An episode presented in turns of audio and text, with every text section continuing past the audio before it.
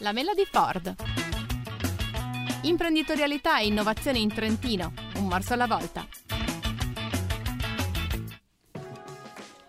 Buonasera e bentrovati alla terza puntata della Mela di Ford. In realtà sarebbe, la, questa è la prima puntata in studio perché le due puntate precedenti erano al Festival dell'Economia. In questa prima puntata in studio abbiamo diverse interviste, abbiamo anche, abbiamo anche degli ospiti e e la prima, la prima, cosa che volevo fare questa sera era raccontarvi perché si chiama La Mela di Ford, la trasmissione. La nostra trasmissione si intitola La Mela di Ford perché parla di imprenditorialità e innovazione. Ford, come sapete, è, il, um, è il, l'imprenditore per eccellenza, colui che ha inventato il uh, paradigma economico che è stato attuale per l'economia mondiale per tutto il secolo scorso e la mela, beh, perché il Trentino, come sapete, è famoso nel mondo per i tramonti e per le mele. Potevamo chiamare la trasmissione Il tramonto di Ford, ma suonava francamente un po' malinconico, allora siamo andati per la mela di Ford. In questa puntata in particolare parleremo di cosa? Di metodologie agili, Scrum e Lean. Eh, se la prima domanda che vi è venuta in testa sentendo queste tre parole è ma che cosa diavolo vogliono dire, noi eh, ve lo spiegheremo in questa puntata e io cercherò un po' in questa piccola introduzione della trasmissione di darvene un, di darvi, delucidarvi un attimino sull'argomento. La prenderò un po' alla lontana e la, pre, la prenderò incominciando a parlare proprio del nostro Ford, il Ford del titolo. Um, cosa c'entra con Lean, Scrum e metodologie agili?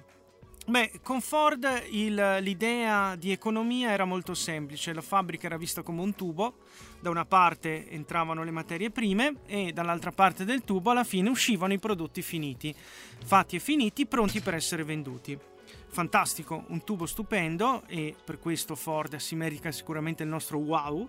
Eh, però qual era la chiave per aumentare i profitti in questa economia? Eh, la chiave era che ci fosse sempre stato qualcuno dalla parte del tubo in cui usciva il prodotto pronto a comprare il prodotto. Ora, ovviamente questo, come sapete, al giorno d'oggi non è più possibile e chi è che se ne è accorto per primo? Se, accor- se ne sono accorti i giapponesi. Quando se ne sono accorti? Durante la crisi petrolifera degli anni 70, quando hanno scoperto, sono, hanno visto l'ovvio, cioè che l'economia mondiale si basava sul petrolio, una risorsa finita e quindi di conseguenza lo sviluppo non poteva essere infinito. E cosa hanno pensato questi giapponesi dopo, questo, dopo, essersi accorti di questo, a parte incominciare a costruire centrali nucleari a destra e a manca? Beh, hanno, dec- hanno, hanno avuto l'idea di aumentare i profitti non aumentando le vendite, ma cercando di ridurre gli sprechi. E quindi eh, hanno, eh, hanno avviato tutta una serie di trasformazioni che proprio eh, puntavano a questo. La prima società, che, la prima azienda che ha applicato un po' questa idea dell'ingrandirsi, dell'espandersi dimagrendo è stata la Toyota. Che cosa ha fatto? Ha, cercato di, ha rivoluzionato la sua catena produttiva cercando di tagliare tutti gli sprechi e eliminando tutti i costi morti della, della produzione. Da questo eh, sono nate moltissime pratiche, per esempio il just in time, cioè il fatto di ordinare un pezzo dal fornitore solamente quando si è sicuri che la macchina su cui sarà montato è stata già venduta e quindi diminuendo per esempio i costi di magazzino e i costi di inventario che sono dei costi morti nelle aziende. E la Toyota è riuscita a fare questo ottenendo dei risultati fantastici, quindi per esempio nel loro, nel, nel, applicando queste metodologie riuscivano ad avere un profitto maggiore del 70% rispetto agli, ai loro competitori a parità di vendite, che è un risultato eh, eccezionale. E quindi, dopo questo piccolo preambolo storico, che cosa c'entra l'agile con tutto questo? Perché le metodologie agili, l'ingrandirsi dimagrendo, le metodologie agili sono l'applicazione di questo concetto del concetto dell'ingrandirsi dimagrendo e ridurre gli sprechi proprio allo sviluppo del software. Ma di questo ce ne parlerà meglio uno, dei, me, ce ne parla, ce ne parlerà meglio uno degli ospiti di oggi, che è proprio un programmatore, Marco Trincardi, è uno degli organizzatori del Mini Agile Day che si è tenuto ieri qui a Trento. E subito dopo questa, subito dopo questa canzone dei Clash.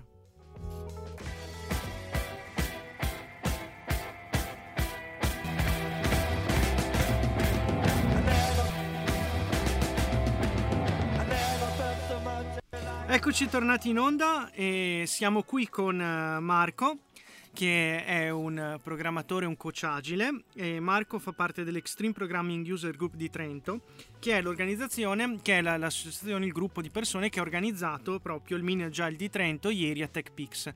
Ciao Marco, ci, ci sei? Sì, sì, sì, sì, ciao, ciao, buonasera a tutti.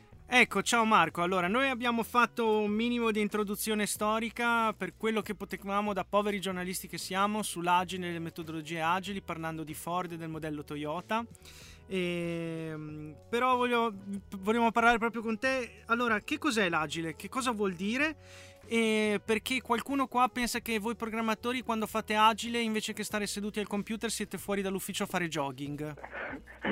No, no, no, non, è, non, non funziona così. Anche se magari andiamo fuori a giocare a ping pong durante la, la, la, pausa pranzo, ma non è, ma non è quello, non è quello l'agile.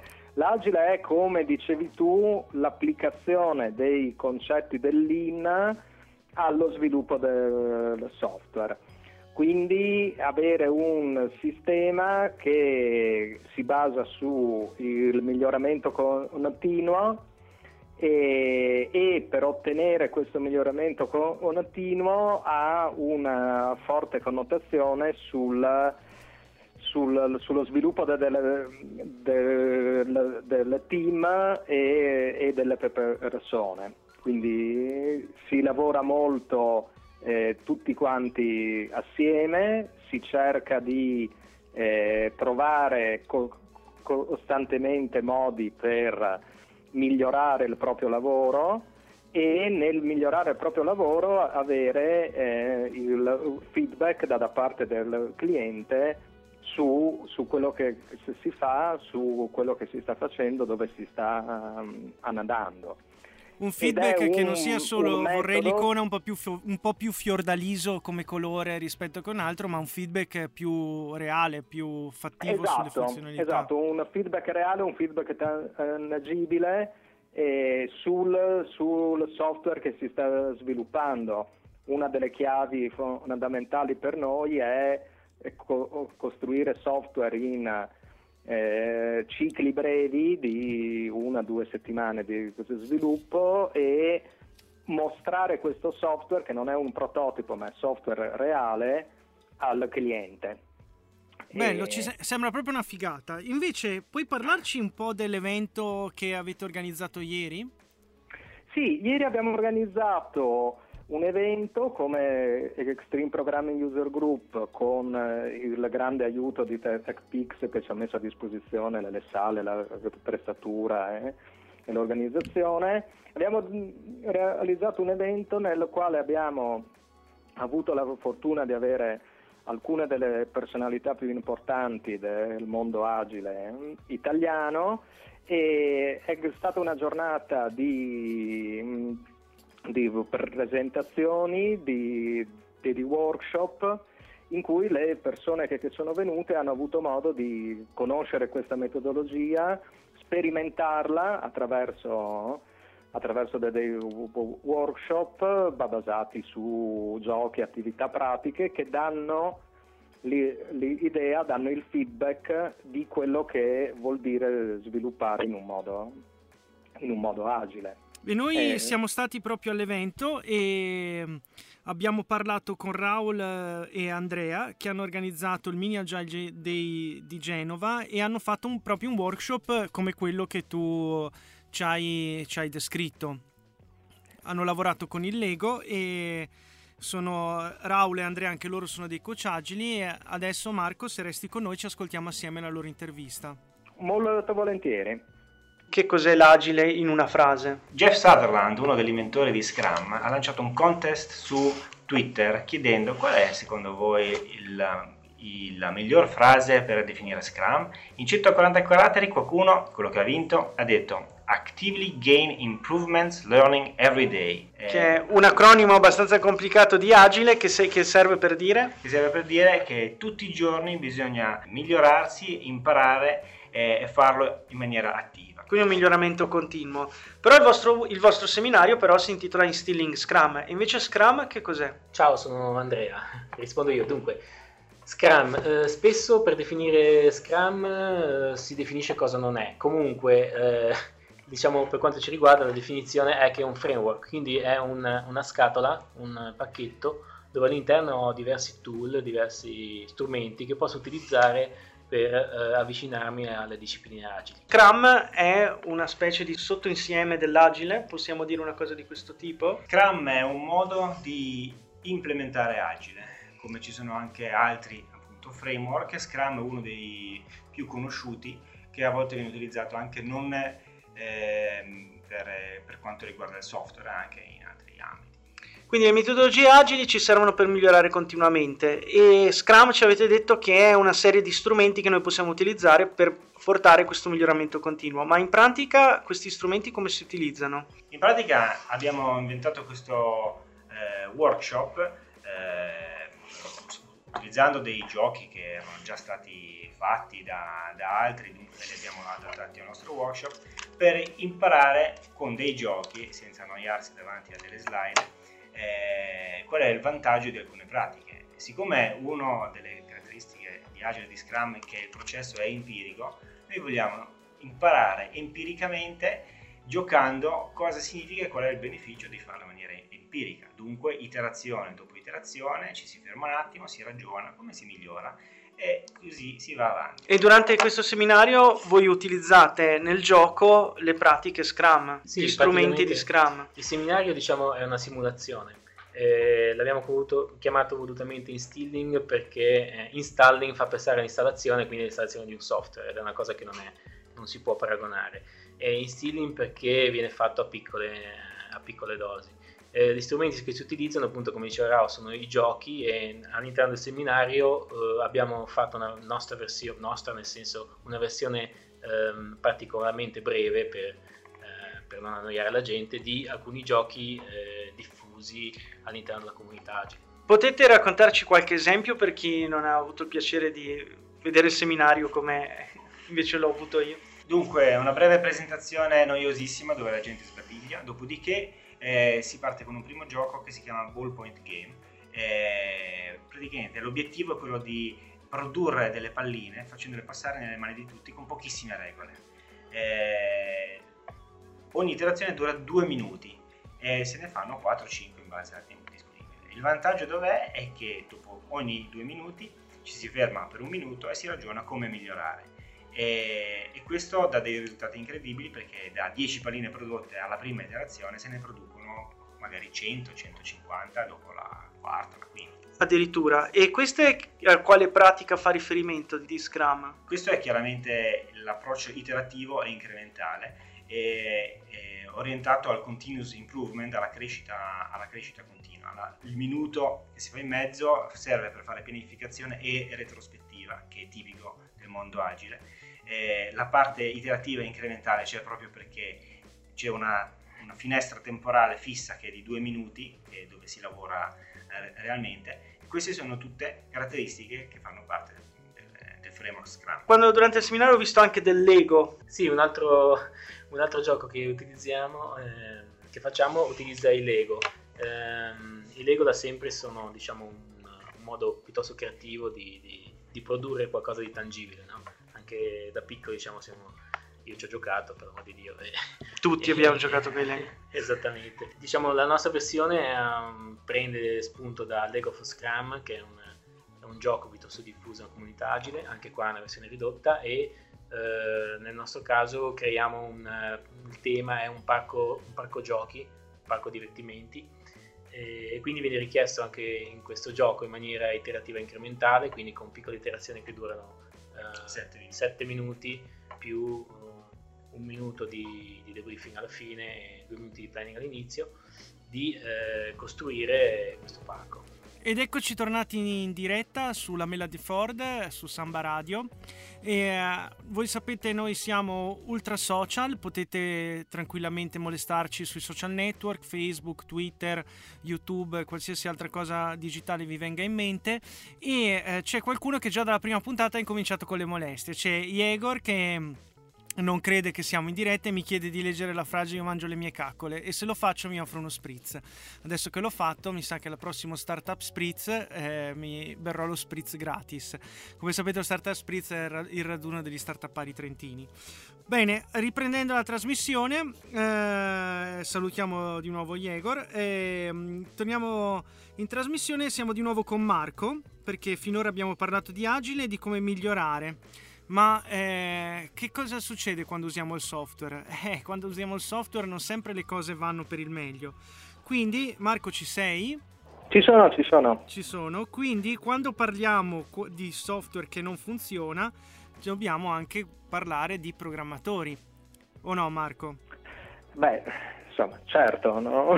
ecco, e noi abbiamo parla- preparato la classifica perché a noi ci piacciono le classifiche, fanno molto, fanno molto SEO e fanno molto like e share le classifiche. Abbiamo preparato la classifica delle 5 migliori scuse che un programmatore può accampare quando il software non funziona. E le, le commentiamo con te, Marco. Sei pronto? Marco?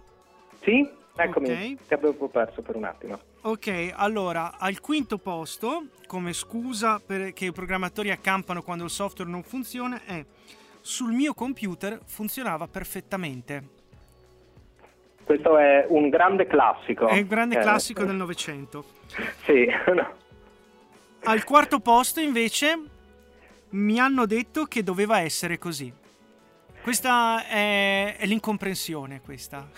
Sì, questa è l'incomprensione e anche il, il modo di, dello scusarsi implicitamente di non aver chiesto e di non aver parlato. Esatto, esatto. Poi al terzo posto invece ce n'è una un po' più analogica. Devi cliccare più forte. Se funzionasse in maniera analogica, no, sì, non saprei che mestiere fare, quindi sì, è una scusa. Di- difficilmente proponibile, no? Esatto, esatto. dipende da quanto, cli- da quanto forte clicchi proprio. Poi al secondo posto invece questa è eh, filosofico esistenziale, non è il software, sei tu. Alle volte in parte è vero, eh, però no. Eh beh, ma giustamente tu sei un programmatore e qualcuno la devi pure difendere, no? Devo un po' difendere la mia categoria, no? Esatto. E poi al primo posto abbiamo lasciato l'Evergreen, il, cla- il, classico più classico dei classici, la scusa principe di quando il software non funziona. Non è un bug, ma solo un'altra funzionalità. Eh, ne sa che ci sono aziende che hanno costruito un impero su, su questa C'è frase. C'è un business qui. model dietro questa frase. Esatto, esatto. Model. non voglio dire chi è per, per, non portarvi una denuncia, però sappiamo chi è. No? e va bene, su questo ci ascoltiamo un'altra canzone.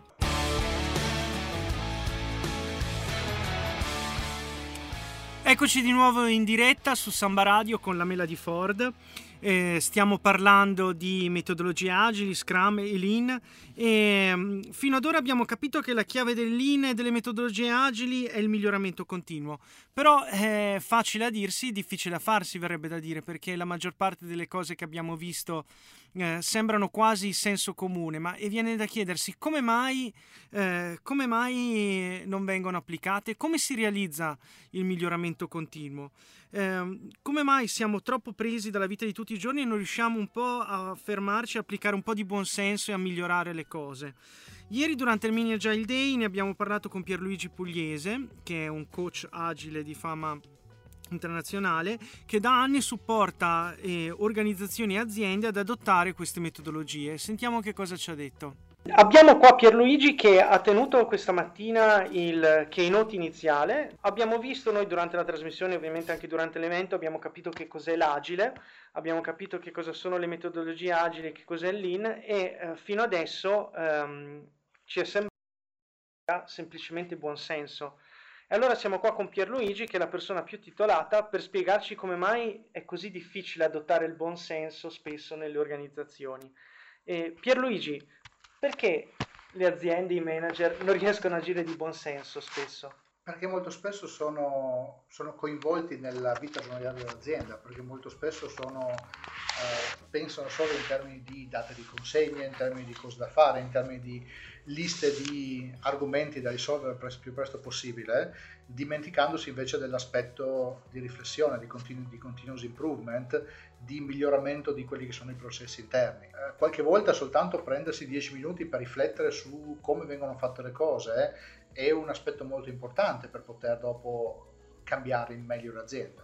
Quindi, Quindi com'è che, che prendersi 10 minuti per ripensare aiuta a capire che cosa non sta andando bene e, adott- e adottare delle strategie per migliorare? Ma come possono penso sia molto più profondo no? il lavoro che tu fai con le aziende.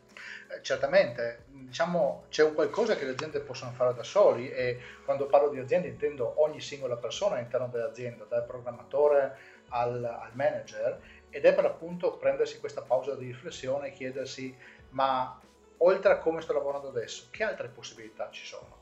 Cosa posso fare di diverso? Cosa posso fare di, ehm, di più efficace nell'azienda? Come posso far funzionare meglio io, il mio lavoro, le persone del mio team, il modo in cui lavoriamo. E questo è chiaramente un modo da, una cosa da affrontare a livello individuale. Quindi il miglioramento di tutta l'organizzazione parte dal miglioramento del singolo. È una delle componenti importanti, dopodiché la stessa riflessione che ogni persona può fare per se stesso può portarla e farla a livello di team. Quindi eh, noi team, come stiamo lavorando? Prendiamoci una pausa di riflessione, stiamo interagendo da un punto di vista tecnico, da un punto di vista umano nella maniera corretta o no, o possiamo fare qualcosa di diverso. Quindi di base per me quando tu dici è buon senso però come mai non viene applicato è perché buona parte delle organizzazioni che vedo sono così impegnate a, a lavorare, a battere tasti dalla mattina alla sera. A inseguire false metriche ma inseguire metriche che potrebbero anche avere un qualche senso, però vengono utilizzate senza senza una connessione diretta a quella che è la realtà e quello che è un beneficio aziendale diretto. E invece di riflettere su come stiamo lavorando e come misuriamo se, eh, se, se le cose stanno funzionando veramente bene. Una delle cose abbastanza ormai riconosciute come non, non, funzionare sono metriche tipo il numero di linee di codice che scriviamo ogni giorno. Cosa vogliono dire quello? Niente, una stupidaggine. Certo, per aumentare la metrica basta fare copia e incolla. Basta fare copia e incolla, non avrebbe senso. Eh, di certo molte organizzazioni anche oggi continuano a misurare quante linee di codice vengono fatte. Una misura più interessante potrebbe essere quante linee di codice abbiamo rimosso oggi generando funzionalità. E, questo, okay? e questa è, insegue più la qualità, nel senso che si riesce a fare di più con meno. Si riesce a fare di più con meno, si riesce a fare anche meglio. Nel senso che eh, produrre codice non è la stessa cosa che produrre funzionalità. So, produrre ad esempio hamburger in un McDonald's, ad esempio. Non è che se lavoriamo di più, se lavoriamo più velocemente ne produciamo di più. È un lavoro concettuale, quindi eh, molto spesso bisogna pensarci, molto spesso bisogna riflettere e trovare la maniera migliore per risolvere un problema richiede tempo e quello è il vero motivo per cui paghiamo le persone, non per battere i tasti, come qualcuno dice. Certo. Eh, e... Ehm, per me la, il prendersi tempo per riflettere è appunto un modo per creare la possibilità di lavorare in maniera più, uh, più intelligente, se vogliamo. Hai parlato di prendersi minuti di riflettere, penso tu ti riferissi alla retrospective, che è una delle pratiche, delle, una delle pratiche agili. Dovendo identificare secondo te le tre migliori pratiche che una, una, una, azienda che vuole approcciarsi all'agile è meglio che incominci per diciamo incominciare ad esplorare il terreno dell'agile tu quali vedresti? Um, i primi tre passi da fare per, per, diventare agili diciamo io ti posso dire quali sono i primi tre passi che avrebbe senso fare mm-hmm. e, e che però curiosamente sono tra i più difficili da fare come sempre i primi passi sono i più difficili. No, non necessariamente, hai vari modi per cominciare, molti sono, molti sono più semplici, più immediati e molti sono invece più, forse poco intuitivi, però più, più lenti all'inizio, però ti portano più avanti. E questi, questo il modo per me, diciamo, più solido per partire, però anche più lento, e, scusami, i tre modi sono retrospettive, retrospettive, retrospettive Ah, ok. Nel senso, quando parliamo di eh, continuous improvement e capacità di riflessione in azienda, il modo primario per farlo è, come dici te, le retrospettive. In realtà io vedo un po' la riflessione come una capacità generica nell'organizzazione, dove non ci serve una retrospettiva per farlo. Possiamo trovarci a macchietta del caffè e fare una retrospettiva fra noi due senza chiamarla retrospettiva, ma comunque riflettendo sul modo in cui lavoriamo e come migliorarlo.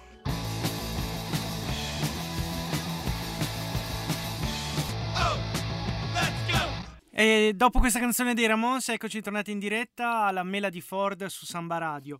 E, um, approfitto di questa piccola pausa per uh, salutare Andrew che ci scrive su Twitter che ci ascolta da New York, USA, come scrive lui. E l'unica cosa che ti posso dire, Andrew, è che voi in America queste trasmissioni ne avete.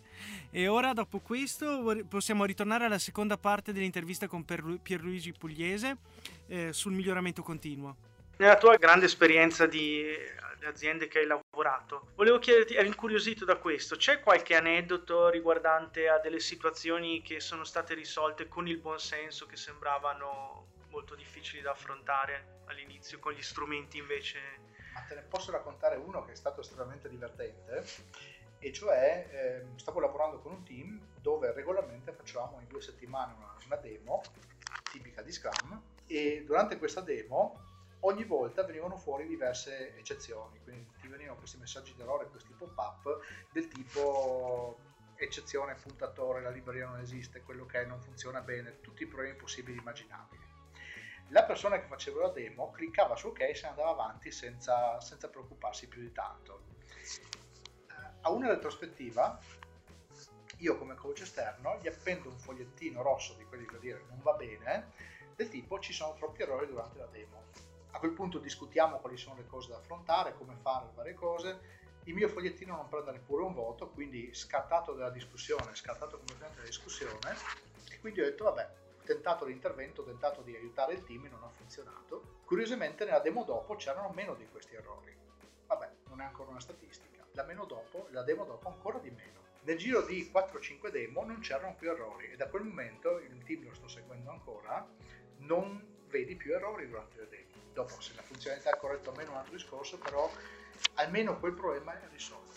Perché il sì. giusto lavoro del coach è di fare le domande difficili e in realtà se ci pensi la domanda era banalissima però nessuno si è stato però nessuno aveva il coraggio di chiedersela quindi in realtà è una domanda come dicevi te prima di buon senso ma come mai ci sono troppi errori non è, una, una, non è una qualcosa che nessuno possa trovare però una domanda che il team e l'organizzazione che guardava le demo non voleva chiedersi prima. Quindi qualche volta bisogna avere il coraggio di chiedersi queste domande, se sono difficili quantomeno scomode. Un'ultima cosa volevo chiederti, per, eh, per, chi volesse incominciare ad avvicinarsi a, questi, a, queste tematiche e incominciare a conoscerne di più, io so che ci sono molti eventi e ci sono anche molte risorse online che si possono utilizzare. Allora, come eventi ci sono diversi eventi nel, nel mondo dell'agilità anche italiano. E vabbè, oggi siamo qua a Trento al Mini Agile Day, che come già ti dice la parola stessa vuol dire che c'è anche un Agile Day che sarà a novembre. Ancona, e che non è mini. Che non è mini, è maxi, è una conferenza con 600 partecipanti, eh, con speaker di vario livello su vari temi, parlano un po' di tutto quello che c'è sull'agilità. Dopodiché ci sono degli eventi più piccoli, ad esempio menzionerei il Coach Camp Italia di cui sono uno degli organizzatori, e lo facciamo proprio in Trentino, dove invece parliamo più di temi di coaching in agilità, quindi eh, soft skills, lavorare con le persone, in qualche maniera far sì che i team funzionino meglio. A livello di risorse online e non, eh, quando parliamo di continuous improvement ci sono, c'è tantissimo materiale scritto sul lavoro fatto in, in, in Toyota, ad esempio, c'è un bel libro che si chiama Toyota Kata che parla un po' del continuous improvement in, fatto in Toyota. Per quanto riguarda l'agilità c'è il classico libro Agile Retrospectives di Diane Larsen e Esther Derby. E possiamo anche leggere dei tuoi articoli. Esatto, su mocabyte.it eh, sto scrivendo una serie di articoli sulle retrospettive, quindi proprio sulla parte di continuous improvement. I primi tre sono già usciti e sto scrivendo in questo istante il quarto che uscirà a giorni. E ringraziamo ancora Pierluigi Pugliese per averci dedicato un po' del suo tempo per un'intervista. E vorrei anche ringraziare eh, Raul Buziol e Andrea Rodriguez e ringraziamo anche Marco Trincardi che è stato noi per tutta la puntata durante la trasmissione. Marco ci sei? Ci sono, ci sono, grazie a voi. E hai qualcosa da, da dire per concludere la tua presenza qui? Ah, volevo, volevo ringraziare anch'io, fare, un, fare dei ringraziamenti per chi è, ha partecipato al, al, nostro Mini Agile Day, a chi mi ha dato una mano ad organizzarlo, perché eh, sì, io ero solo una delle persone che l'ha, che, che l'ha organizzato, in particolar modo un ringraziamento va a Boris e, e Cinzia del, del, nostro Extreme Programming User Group e, e ringraziare TechPix per gli spazi e i nostri sponsor che sono stati i Peppers e Graffiti 2000 oltre ovviamente alla radio che ci ha permesso e mi ha permesso di, di, di parlare un po' di, di questi argomenti. Ok, e noi eh, ringraziamo, beh, eh, ringraziamo voi che ci avete fatto, avete permesso ai nostri ascoltatori di conoscere un po' di queste di queste tematiche. Eh, ringraziamo anche noi l'organizzazione TechPix e poi vabbè insomma domani in ufficio ti offro un caffè per essere... Questo era un po' per togliere, un po' per, per, diciamo sollevare il velo della mascherata perché lavoriamo assieme io e te Marco per gli ascoltatori. E noi comunque... Hai svelato il segreto, no? esatto, non è un segreto. Noi faremo tesoro delle riflessioni che sono emerse durante questa trasmissione con Michele Tesolin che è stato in regia durante la puntata e che ringraziamo. Eh, sicuramente ci fermeremo un attimo per cercare di come capire, di come capire per fare le, delle puntate ancora più belle di questa e come migliorare con la prossima puntata. Concludo dicendo di, eh, eh, che avrete sul, sul nostro sito la mail di Ford.it troverete gli approfondimenti e tutti i riferimenti ai libri, agli articoli, alle cose di cui abbiamo parlato in questa trasmissione, il podcast che sarà sul sito di Samba Radio, samba.it. E, e, mm, noi siamo ovviamente presenti su tutti i social media, quindi potete molestarci eh, sui social media tranquillamente, seguiteci su Twitter, l'handle è la mela di Ford e piaceteci su Facebook, basta cercare la mela di Ford e ci trovate. Così potete rimanere aggiornati su quelle che combiniamo, nei prossimi giorni pubblicheremo un po' di approfondimenti sulla trasmissione. Con questo abbiamo concluso, ci scusiamo con Flavio Biatore ma abbiamo finito il tempo e non riusciamo ad intervistarlo e ora io e Michele andiamo a berci una birra. Buona serata e a giovedì prossimo. La mela di Ford. Imprenditorialità e innovazione in Trentino, un morso alla volta.